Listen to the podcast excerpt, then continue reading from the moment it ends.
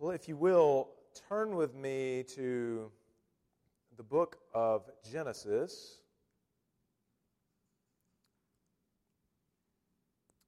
Just read um, a short passage from chapter 1.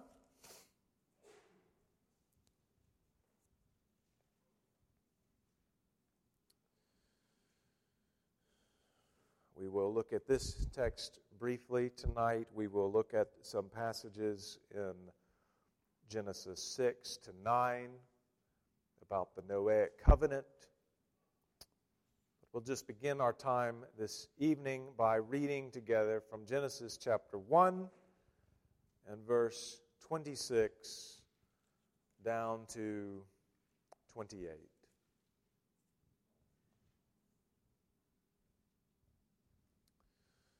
Genesis chapter 1, beginning in verse 26, we read Then God said, Let us make man in our image, after our likeness, and let them have dominion over the fish of the sea, and over the birds of the heavens, and over the livestock, and over all the earth, and over every creeping thing that creeps on the earth.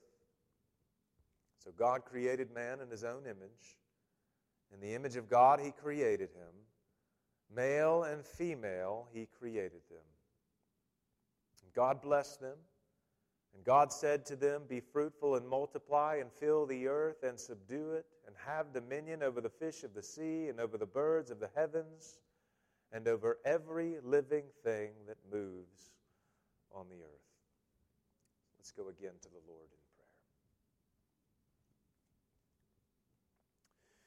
Well, Father, again, we come to you and we simply ask this evening that you would begin to give us understanding of your word, understanding how it all fits together, how a great story of redemption is unfolding on its pages and through its pages.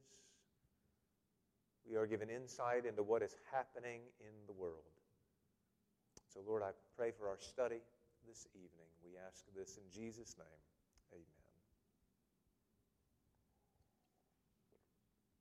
All right, well, as I said, we are beginning a new evening study. We had been, of course, going through the book of Numbers. We got about halfway through that. We'll take a break from the book of Numbers for a period of time, and we're just going to look at now how to read the Bible. And we're going to look at things like how to understand the covenants, how to, we'll begin looking at that tonight, how the covenants in Scripture all fit together. Look at how you read narratives in the Bible, how you read poetry, how you read the prophets and apocalyptic literature, the epistles, the gospels. We'll look at the subject of typology and how these patterns throughout Scripture are occurring and reoccurring and ultimately finding their fulfillment in Christ. We'll spend probably several weeks, perhaps even through the rest of this semester into November, looking at these various subjects. Um, and then the plan is probably after that, we'll have a fairly short study on eschatology, the different views of the millennium. That's always a fun topic to look at. And, uh, and then we will, we will resume back in the book of Numbers. So that'll probably be sometime early, uh, early next year. So we are beginning, as I said, with this, this study on how to read the Bible. And our focus tonight is going to be on understanding the covenants. But before we get into that, I, I want to just sort of lay some, some foundations, right? Some some definitions. There are things that we, we have to understand rightly, some terms, some concepts that we need to get right when we are approaching uh, the Bible and are aiming to interpret it correctly. And, and, and three of these has to do with meaning and understanding and inspiration. When, when we read Scripture, we want to understand what the meaning of the text is. We want to have a proper understanding of the text, and within all of this, we have to start with the biblical assumption that all of Scripture is God breathed. Right? It is inspired. So we are not approaching the text in some neutral fashion that doesn't actually exist. That's just an atheistic approach to Scripture. We're not approaching the text with some critical mind trying to discern where contradictions are. No, a distinct Christian interpretation of the Bible begins with its starting point, what the Bible says of itself. Namely, that it is breathed out by God, and because of that, there is a consistency to the Word of God all throughout. So if we if we think that there is a particular contradiction, it's not the case that the contradiction exists. What is the case is that we have not understood the text correctly. So th- those are starting assumptions, and I want to just sort of unpack those uh, together as we begin uh, our time. So, so, one thing I want to consider is just the, the, the meaning of meaning. Uh, we, we are, again, attempting in our reading of the Bible to understand the meaning of the text. And when we are talking about the meaning of the text, what we are talking about is seeking to discover the author's intent. That's lowercase a, author, and uppercase a, author.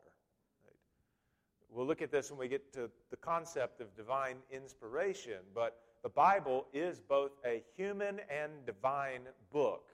And when we say that, sometimes people take that to mean that because it's human, it can err. No, no.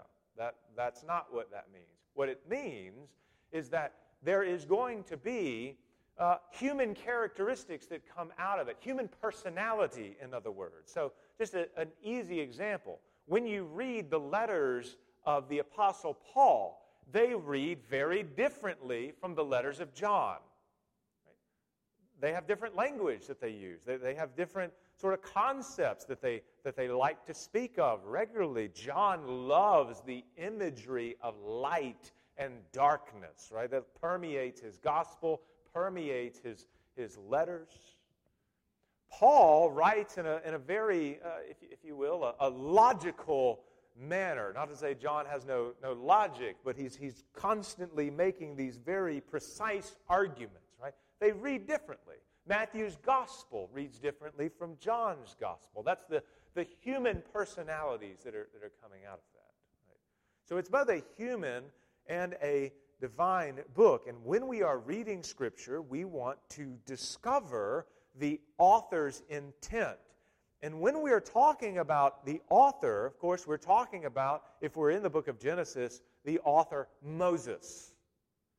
And, and if we are discovering what Moses' intention was in writing the book of Genesis, at the same time, we will be understanding what God's intention was. Because in the inspiration of Scripture, God moves these human authors to write exactly what He wants them to write. Now, having said that, that, that excludes several errors when it comes to meaning. So, meaning is not everything that comes to our mind when we're reading the text If you're reading through the Psalms, if you're reading through the book of Genesis, and you get some idea, some thought in your mind, something that strikes you, that, that, may, be some, that may be a thought that is worth investigating. That may be a thought that is leading you to repentance. You can have a variety of different thoughts as you're reading through Scripture. And, and sometimes in our, in our own sinfulness, right, you can be reading through Scripture and not actually even be thinking about Scripture. Right? And we don't want to baptize all of our thoughts with divine inspiration. So, so, meaning, discovering the meaning of the text does not mean that whatever thought comes to your mind initially is what the meaning of the text is, and that God has just inspired your thoughts as you're reading. Meaning is also not how we feel about what's in the text. Though that, that is important. I do want to say that the Bible has passion, that there's emotion in it. Um, I know at Bethany, right, you've been going through the Psalms. Uh, There is no reading through the Psalms without seeing deep emotion. David crying out, My God, my God, why have you forsaken me? Quoted by Jesus himself. That's deep emotion. There's lament there. So there is certainly a place for our emotions to be shaped by the text. But the feelings we have uh, are not necessarily or inherently the meaning of the text. We can have emotions, we can have feelings about the text that deviate from the text. Meaning is also not how we apply a text. Application is and should be derived from the meaning of a text but the application is not what the text means. So, for example, this morning we were in uh, the book of Zephaniah. And one of the applications that I tried to bring out this morning from the text was the fact that we cannot serve two masters. We can't serve two gods. We can't worship the Lord and Baal, and in our context especially, we cannot worship the Lord and money. We can't serve two masters. That's an application from the text, but it's not the meaning of the text. When we were in Zephaniah, what we saw was Zephaniah, and, and God through Zephaniah, bringing judgment against the people of Judah and Jerusalem for their syncretistic worship. That's what Zephaniah is speaking to directly. Those are the people he's writing to directly, those of Judah and, and, and the city of Jerusalem in his day. And he's speaking to a very historical situation of Baal worship along with the worship of the Lord. That, that's the meaning of the text. That's what Zephaniah intends. And then we can derive our application from that meaning. What's being judged is, in a broad sense, syncretistic worship. Now we can think what's the syncretism we have to deal with? Right? What's our Baal worship? Right?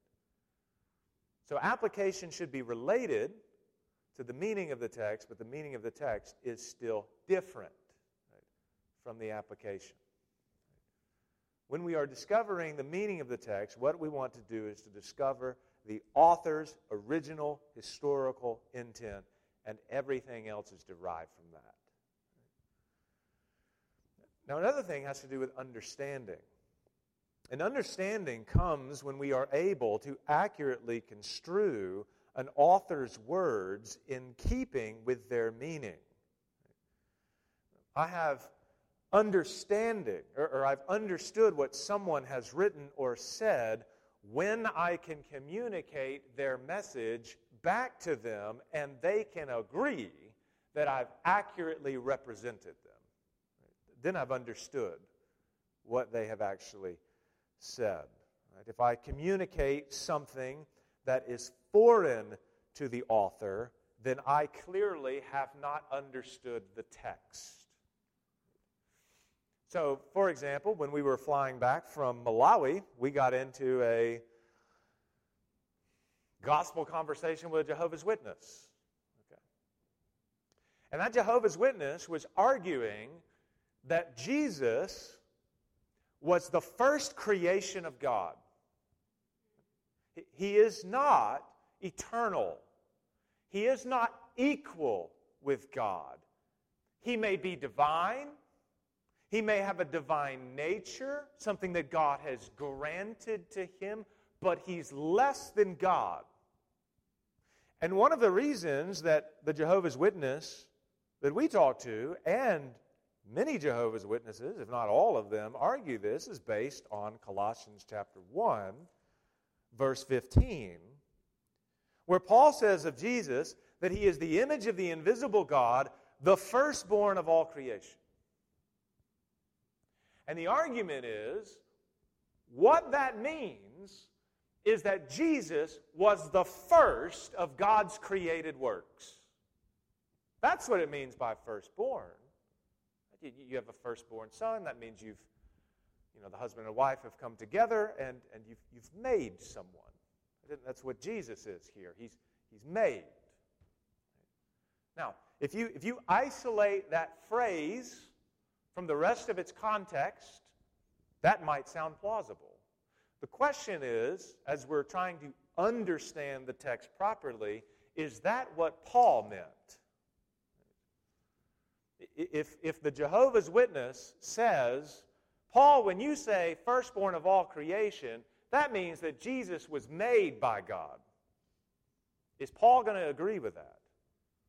And the answer is no. We can see that all throughout the rest of his letters, but if you just read carefully in the very context, you can see the same thing. Firstborn does not in any way mean created. The idea of the word here has to do with preeminence and supremacy. And as the text unfolds, you actually see that being defined even more clearly.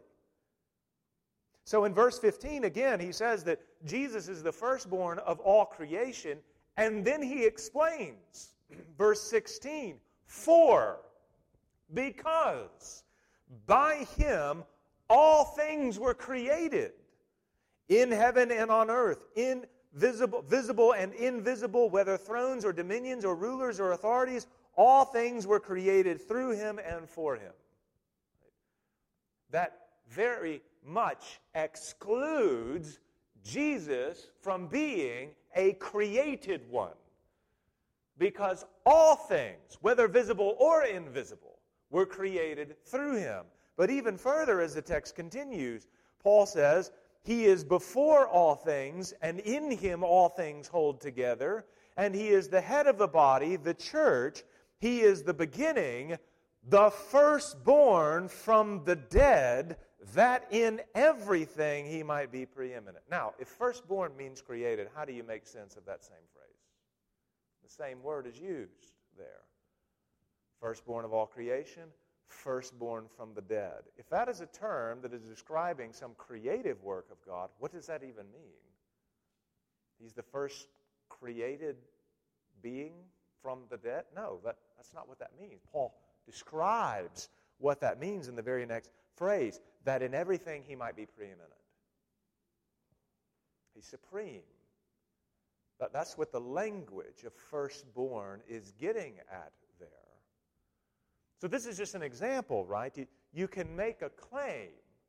You can think that you have understood the word correctly or Paul's ideas correctly if you isolate phrases from their context. But the question is if you were to repeat that definition back to the author, in this case, Paul, would he agree? And the answer is no. So when we are trying to understand a text, we want to understand it as the author intended. When we read the book of Genesis written by Moses, we want to be able to go to heaven one day and have a conversation with Moses and say, Moses, did I understand that correctly? And Moses would say, Yes, exactly.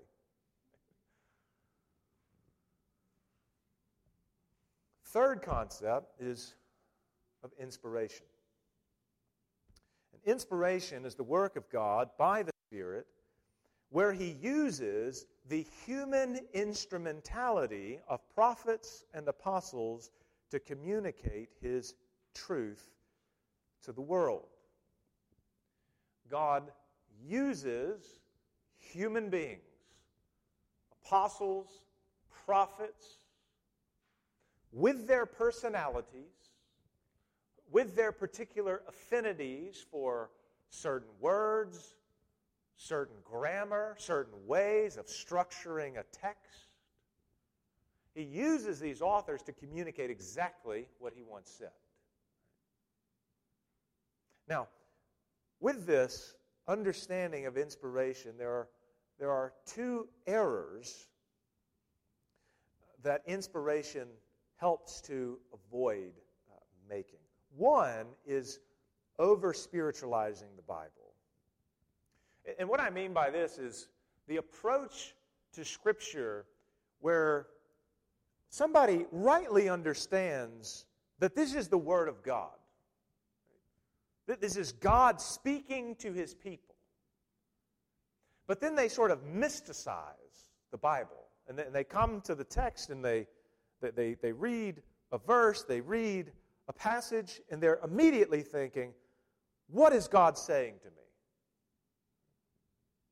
It should not be the first question because these are human authors. The first question is, what did the author mean?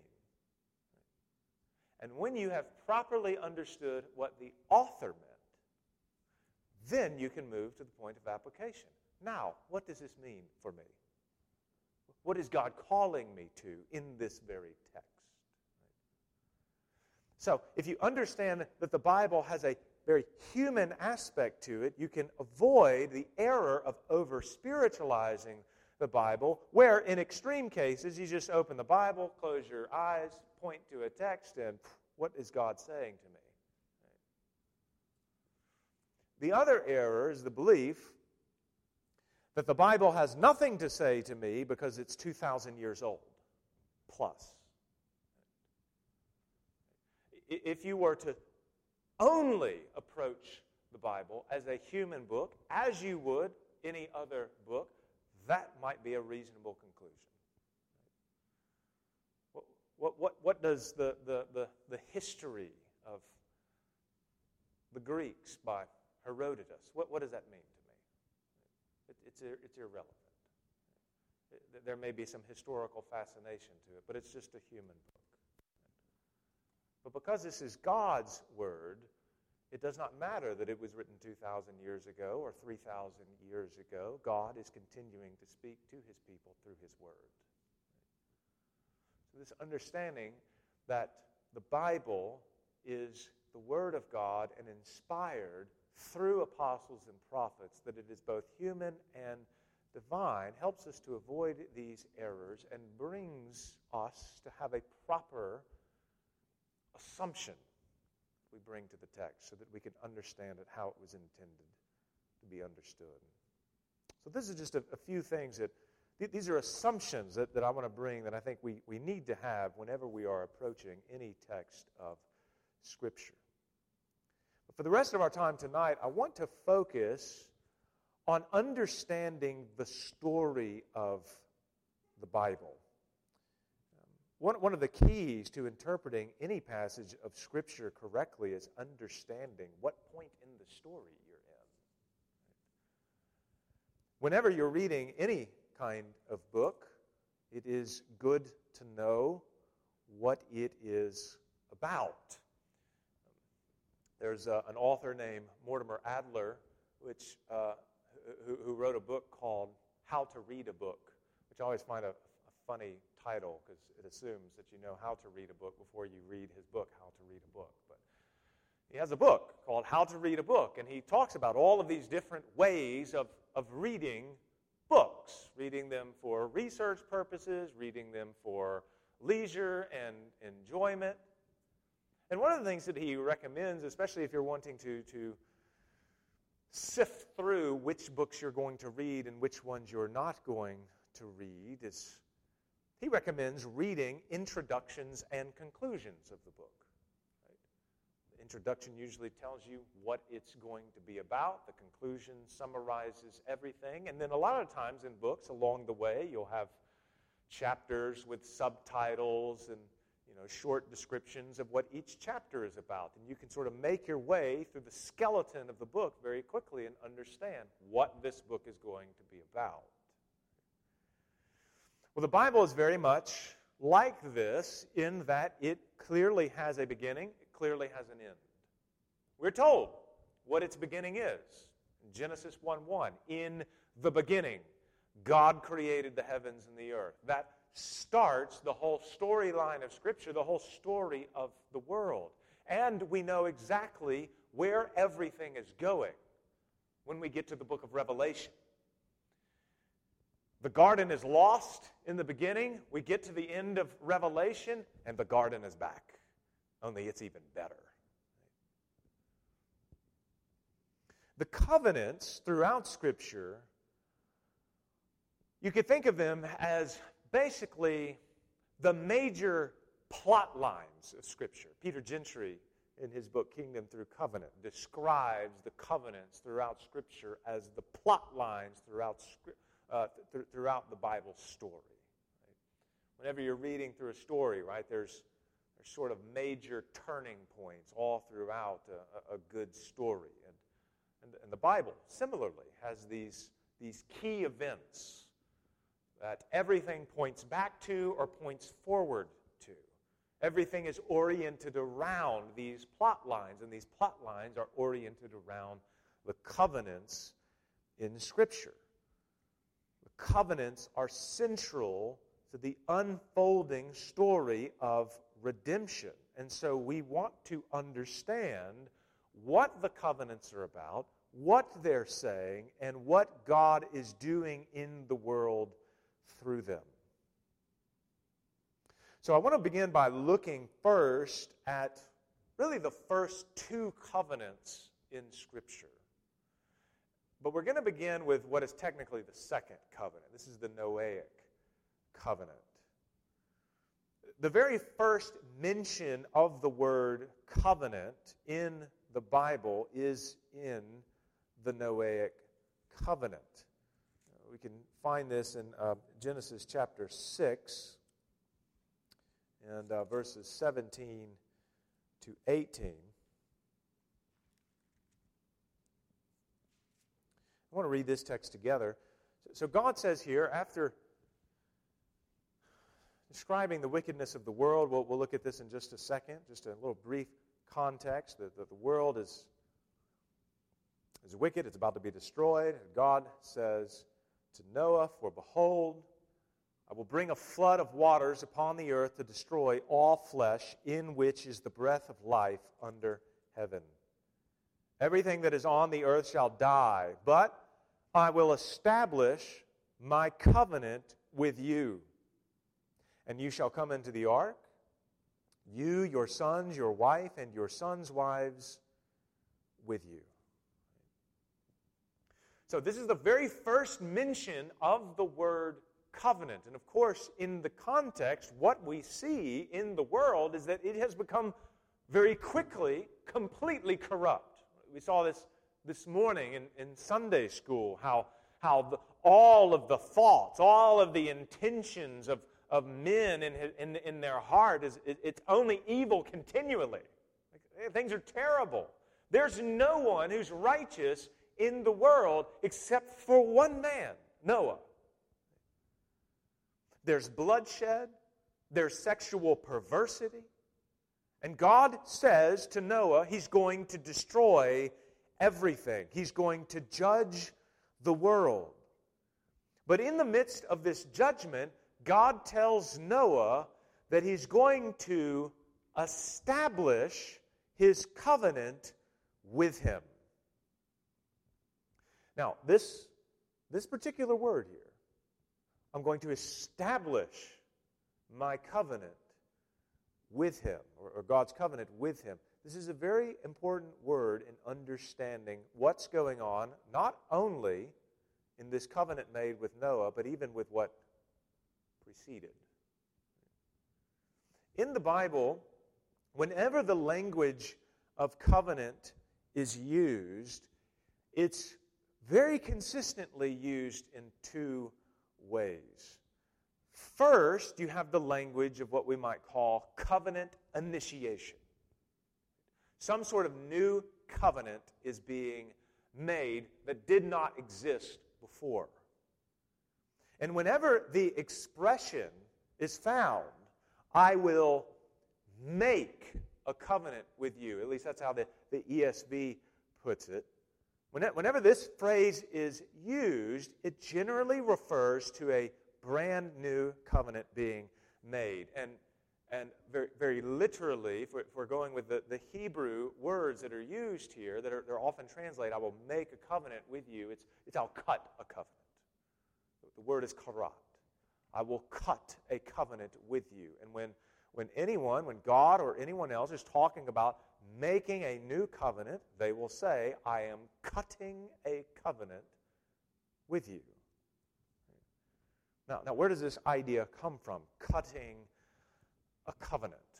Well, it comes from the actual process of making a covenant sealed by blood between two parties. What you would do in the ancient Near East, not, not just in the Bible, but generally making a covenant with, with anyone in the ancient Near East, is you would, you would usually take some sort of animal and you would cut that animal in half, like as a sacrifice. And you'd spread the blood out on the ground and the two parts of the animal. Like you've just cut this animal.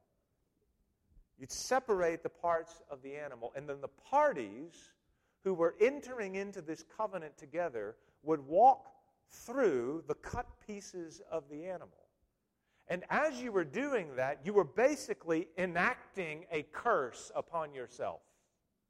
You were saying publicly and to the party you're entering into the covenant with, May what has happened to this animal happen to me if I break the terms of the covenant. That's what happens when you're cutting or making a new covenant. You are swearing that you are going to keep the terms of the covenant, and if you do not, you are calling the death penalty down upon yourself. Right? That's where the language of cutting a covenant comes from. And we actually see this in Genesis chapter 15. In uh, verses 8 to 11, in particular, when, when God is entering into a covenant with Abraham, beginning in verse 8 and down to 11, we read but, but Abraham said, O Lord God, how am I to know that I shall possess it? Wondering about these, these promises and the land that the Lord has, has promised to give him. And the Lord said to him, Bring me a heifer three years old, a female goat three years old, a ram three years old, a turtle dove, and a young pigeon. And he brought him all these, cut them in half, and laid each half over against the other. But he did not cut the birds in half. And when birds of prey came down on the carcasses, Abram drove them away. Right? So you see the process being worked out here. Abram cuts these animals in half. But then notice what happens in Genesis 15, verses 17 to 18.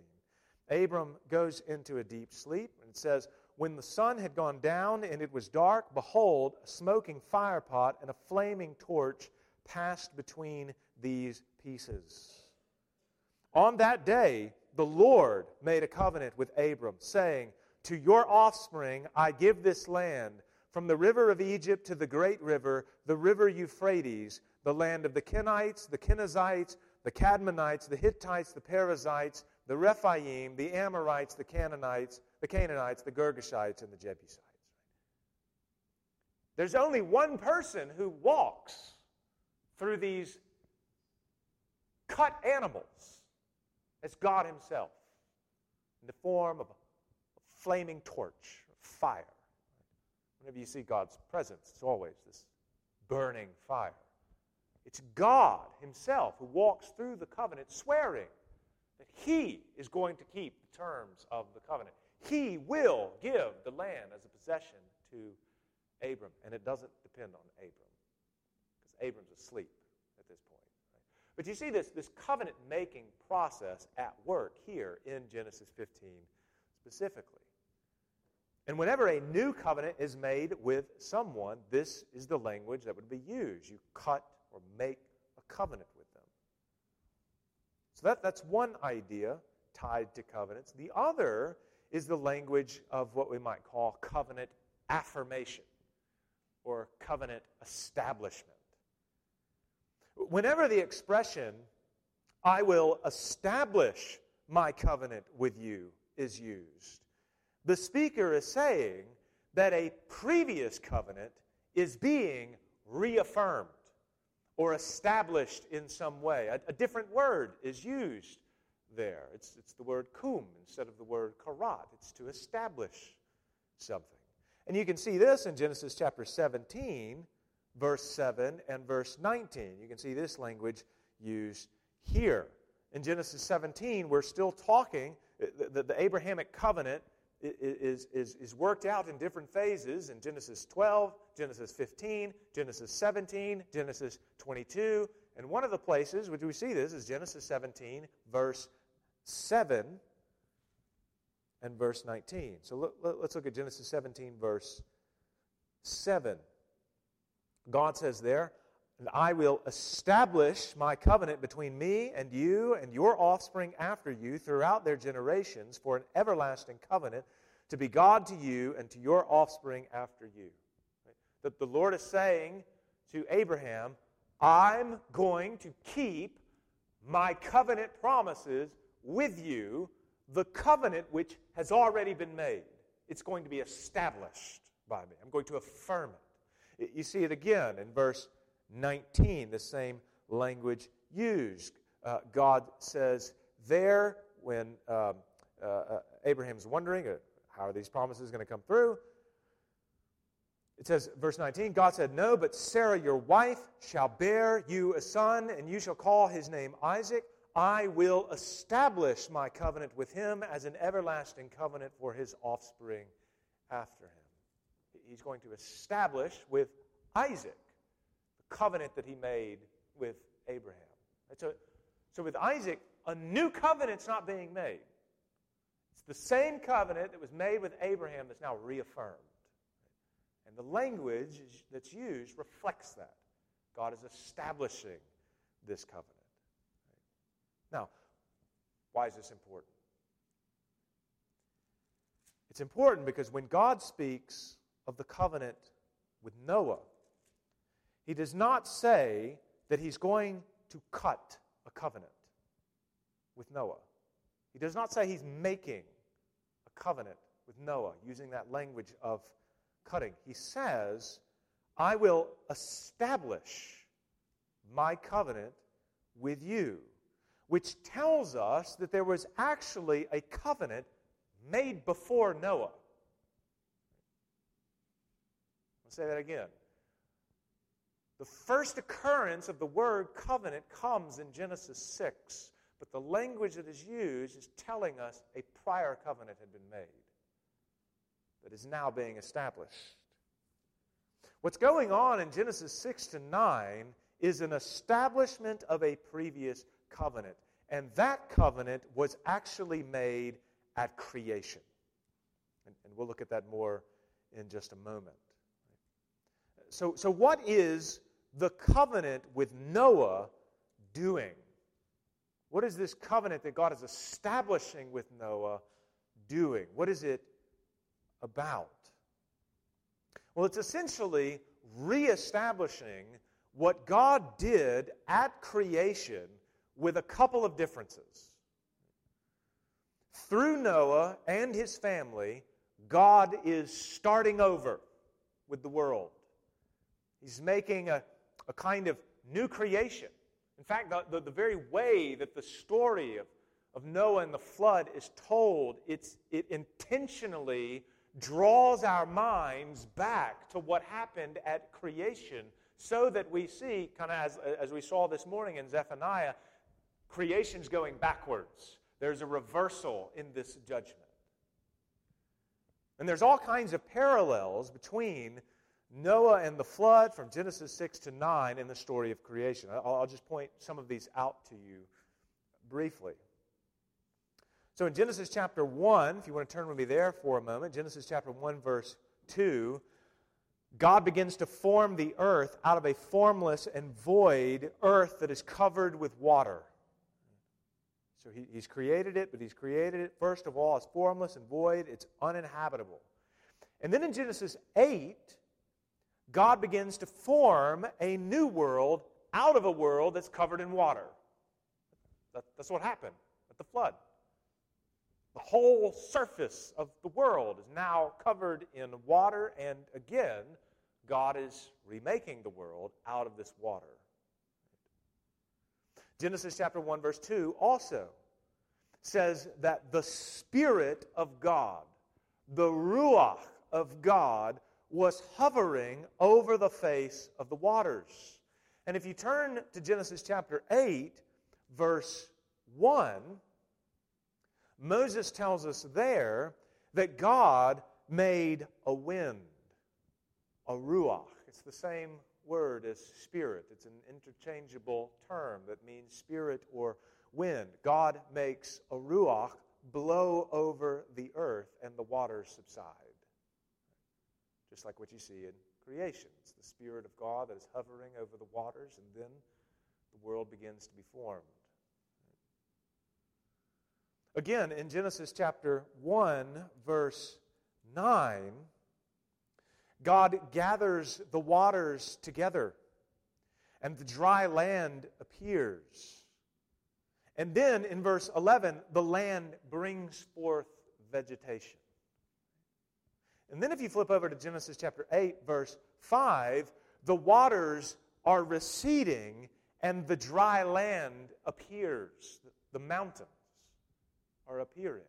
And, and the same language for, for appearing is, is used here. The, the, the word for seeing, ra'ah, is used here and, and in Genesis 1. And then the vegetation appears, we see, when the dove brings back an olive leaf.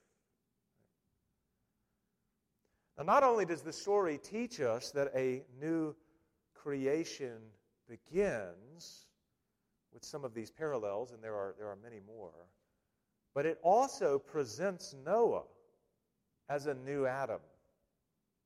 He's a new representative for mankind in a very similar way as Adam was in the beginning. So, so, so look with me in Genesis chapter 9. I want to look at verses 1 to 7. I'm going to read this text together. It says, There, and God blessed Noah and his sons and said to them, Be fruitful and multiply and fill the earth. The fear of you and the dread of you shall be upon every beast of the, uh, of the earth and upon every bird of the heavens, upon everything that creeps on the ground, and all the fish of the sea. Into your hand they are delivered. Every moving thing that lives shall be food for you, and as I gave you the green plants, I give you everything. But you shall not eat flesh with its life, that is, its blood. And for your lifeblood, I will require a reckoning. From every beast, I will require it, require it, and from man. From his fellow man, I will require a reckoning for the life of man. Whoever sheds the blood of man, by man shall his blood be shed, for God made man in his own image. And you be fruitful and multiply, increase greatly on the earth and multiply in it. There are all kinds of parallels here in these seven verses with what we see in the early chapters of Genesis, in the creation account, the creation of Adam, the man and the woman made in the image of God. You, you find in, in both accounts this command to be fruitful and multiply in both accounts, the man is given dominion over fish, over birds, over animals, though now they, they have a fear, right? There's a changed relationship with them as a result of, of the fall and sin in the world. But he still has dominion. You find in both accounts that food is given to all of mankind. Only now, again, because of the fall, animals are included as food. You find in both accounts the fact that God made man in his image, even in the way that the accounts are structured. It's set up as a parallel. In the early chapters of Genesis, this is a narrative account, and then boom, you have a, a short little section of poetry right, where God makes man in his image. And then what happens in Genesis 9, right? You've, you've, got all this narrative of the destruction of the world, the recreation of the world. And then in verse 6, boom, a short little section of poetry. Whoever sheds the blood of man, by man shall his blood be shed, for God made man in his own image. Even the very structure is intentionally parallel.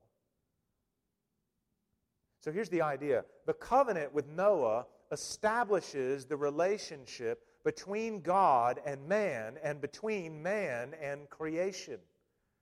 As long as creation continues, man will have dominion on the earth. He will multiply. There will be times of sowing and harvesting. Man will be obligated to God. He will be responsible for carrying out justice and reflecting the image of God. That's the basic idea of this covenant that is made with Noah and creation. But it's also very similar then to what we find in the early chapters of Genesis, where the covenant was first made. Now, some object to understanding that there is a covenant with creation in the early chapters of Genesis, and the objection is because the word covenant is not found. With, with all due respect, that's a, that's a weak argument. And, and this is the reason why. In 2 Samuel 7, God clearly makes a covenant with David there, does he not? We read that explicitly. Okay? However, in 2 Samuel chapter 7, the word covenant is never found. Where it is found is in Psalm 89, verse 3, where the psalmist says, You have said, I have made a covenant with my chosen one. I have sworn to David, my servant. So if you read the narrative of 2 Samuel 7, you see that God is making promises to David. He's giving warnings to David. He's entering into some sort of relationship with David, but the language of covenant is never explicitly found. And yet, Psalm 89 explicitly identifies what happened there as God making a covenant with David. So, just because the word covenant is not found in the early chapters of Genesis does not mean that a covenant is not being made. Additionally, in Hosea chapter 6, verse 7, the word covenant actually is found. And this is in relation explicitly uh, to Adam. So if you look at uh, Hosea chapter 6 and verse 7, the text there, I'll read, I'll just start in verse 4 just to give a little context, but the key text is verse 7. It says, What shall I do with you, O Ephraim? What shall I do with you, O Judah? Your love is like a morning cloud, like the dew that goes early away. Right? Fickle people. Therefore, I have hewn them by the prophets. I've slain them by the words of my mouth, and my judgment goes forth as the light.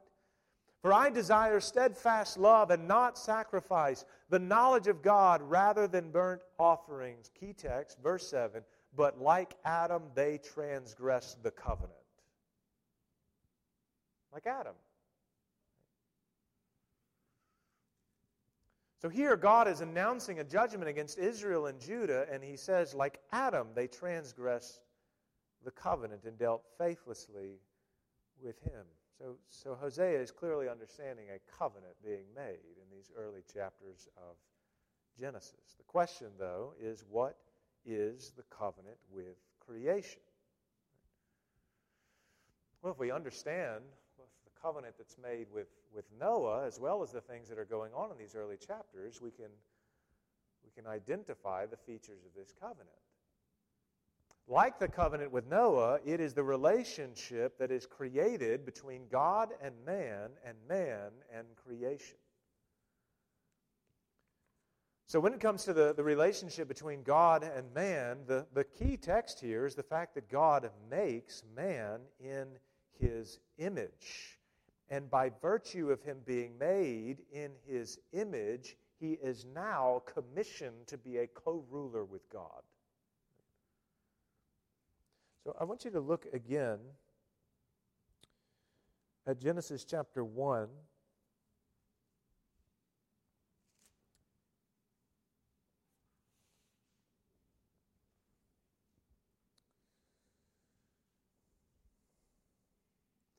And verse 26 specifically. Notice here what it says. It says, Then God said, Let us make man in our image, after our likeness. And then what, what, what comes next, this, this word that comes next, and, makes it seem like these are two disjunctive ideas. They're not necessarily related. but the grammar in the original makes them related. You could actually translate this as a purpose clause. So we could read it as Let us make man in our image after our likeness, so that he may have dominion over the fish of the sea and over the birds of the heavens, over the livestock and over all the earth. In other words, when God makes man in his image, it is for the purpose of him carrying out the rule of God in the world. That's what allows him to have dominion in the world, is that God makes him in his image. He, he, gives the, he gives man this unique relationship with himself in his very own nature that no other creature has. He is an image bearer of God, which then allows him to subdue the earth and to rule over it as God rules over the world. So, one of the features of, of this creation covenant is this relationship that God and man have towards one another and the relationship that is carried out, secondly, on creation, which is what I just alluded to. The second feature of this covenant, uh, a second primary feature, is man's dominion over creation. Creation is made to be fruitful for man. It's not originally made that it would bear thorns and thistles, right? It, it, would, it would bear fruit, it would be blessed. And then you find stipulations in this covenant as well, in this, this, this, uh, this creation. God gives a stipulation to the man you can have, you can have all the trees, you can eat of everything. But one tree you can't have the tree of the knowledge of good and evil. For in the day that you eat of it, you shall surely die. And when that command is broken, a curse of the covenant comes upon the world. Now, there's more things that we could point out here, but essentially the idea is that the features of all the covenants that you find in Scripture are found in Genesis 1 to 3. And so then what happens when you come to the covenant that's made with Noah is that God is reestablishing that covenant that was made in the beginning of creation now through Noah and his line. Only there's going to be some differences now in light of the fall. So God makes a covenant with creation. He establishes proper order and relationships. Man then falls, judgment then comes, creation, uh, the creation covenant is then reestablished with Noah, again, only now it is in light of the fall. These are your first two covenants that tell us about the situation in the world and our responsibilities in the world and to God. And the covenants that follow, as we'll, we'll see when we, when we get to them, are going to build on these two original covenants, develop them, and in many ways come back to them to reestablish them and to make them even better when you get to the end uh, of, of, of the Bible in the book of Revelation. So that's all, that's all we're going to look at tonight. These first two covenants the covenant with creation, the covenant with Noah. And then uh, next week, when we get together again, we're going to look at the next covenant, which is the Abrahamic covenant, where God is now going to get even more specific with how he's going to carry out his promises to redeem the world through a very specific family. If we understand how these covenants work together, then it can, it can be very helpful in understanding what is going on throughout all of Scripture. And, and, as we'll see when we get to the prophets, when we, when we read through the prophets, one of the things that is helpful to understand is that, that the prophets were by and large covenant enforcers.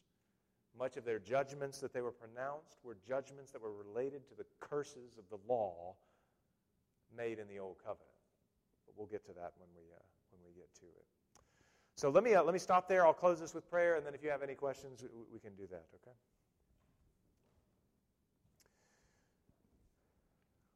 Well, Father, you are the grand author of all creation. And history is working itself out through your promises, through your warnings. And it is ultimately moving to the direction of the climactic conclusion of the return of Christ and the establishment of righteousness through his kingdom forever. And Father, we're grateful that we can open up the pages of your word and we can see the beginning and the end and know where the story is going and where we fit in the story. So that when things seem to be very difficult for us in the world, we can have hope. We can know what is coming on the horizon. And so, Lord, we thank you for the hope that you've given to us in Christ. We pray all this in Jesus' name. Amen. All right. Any questions?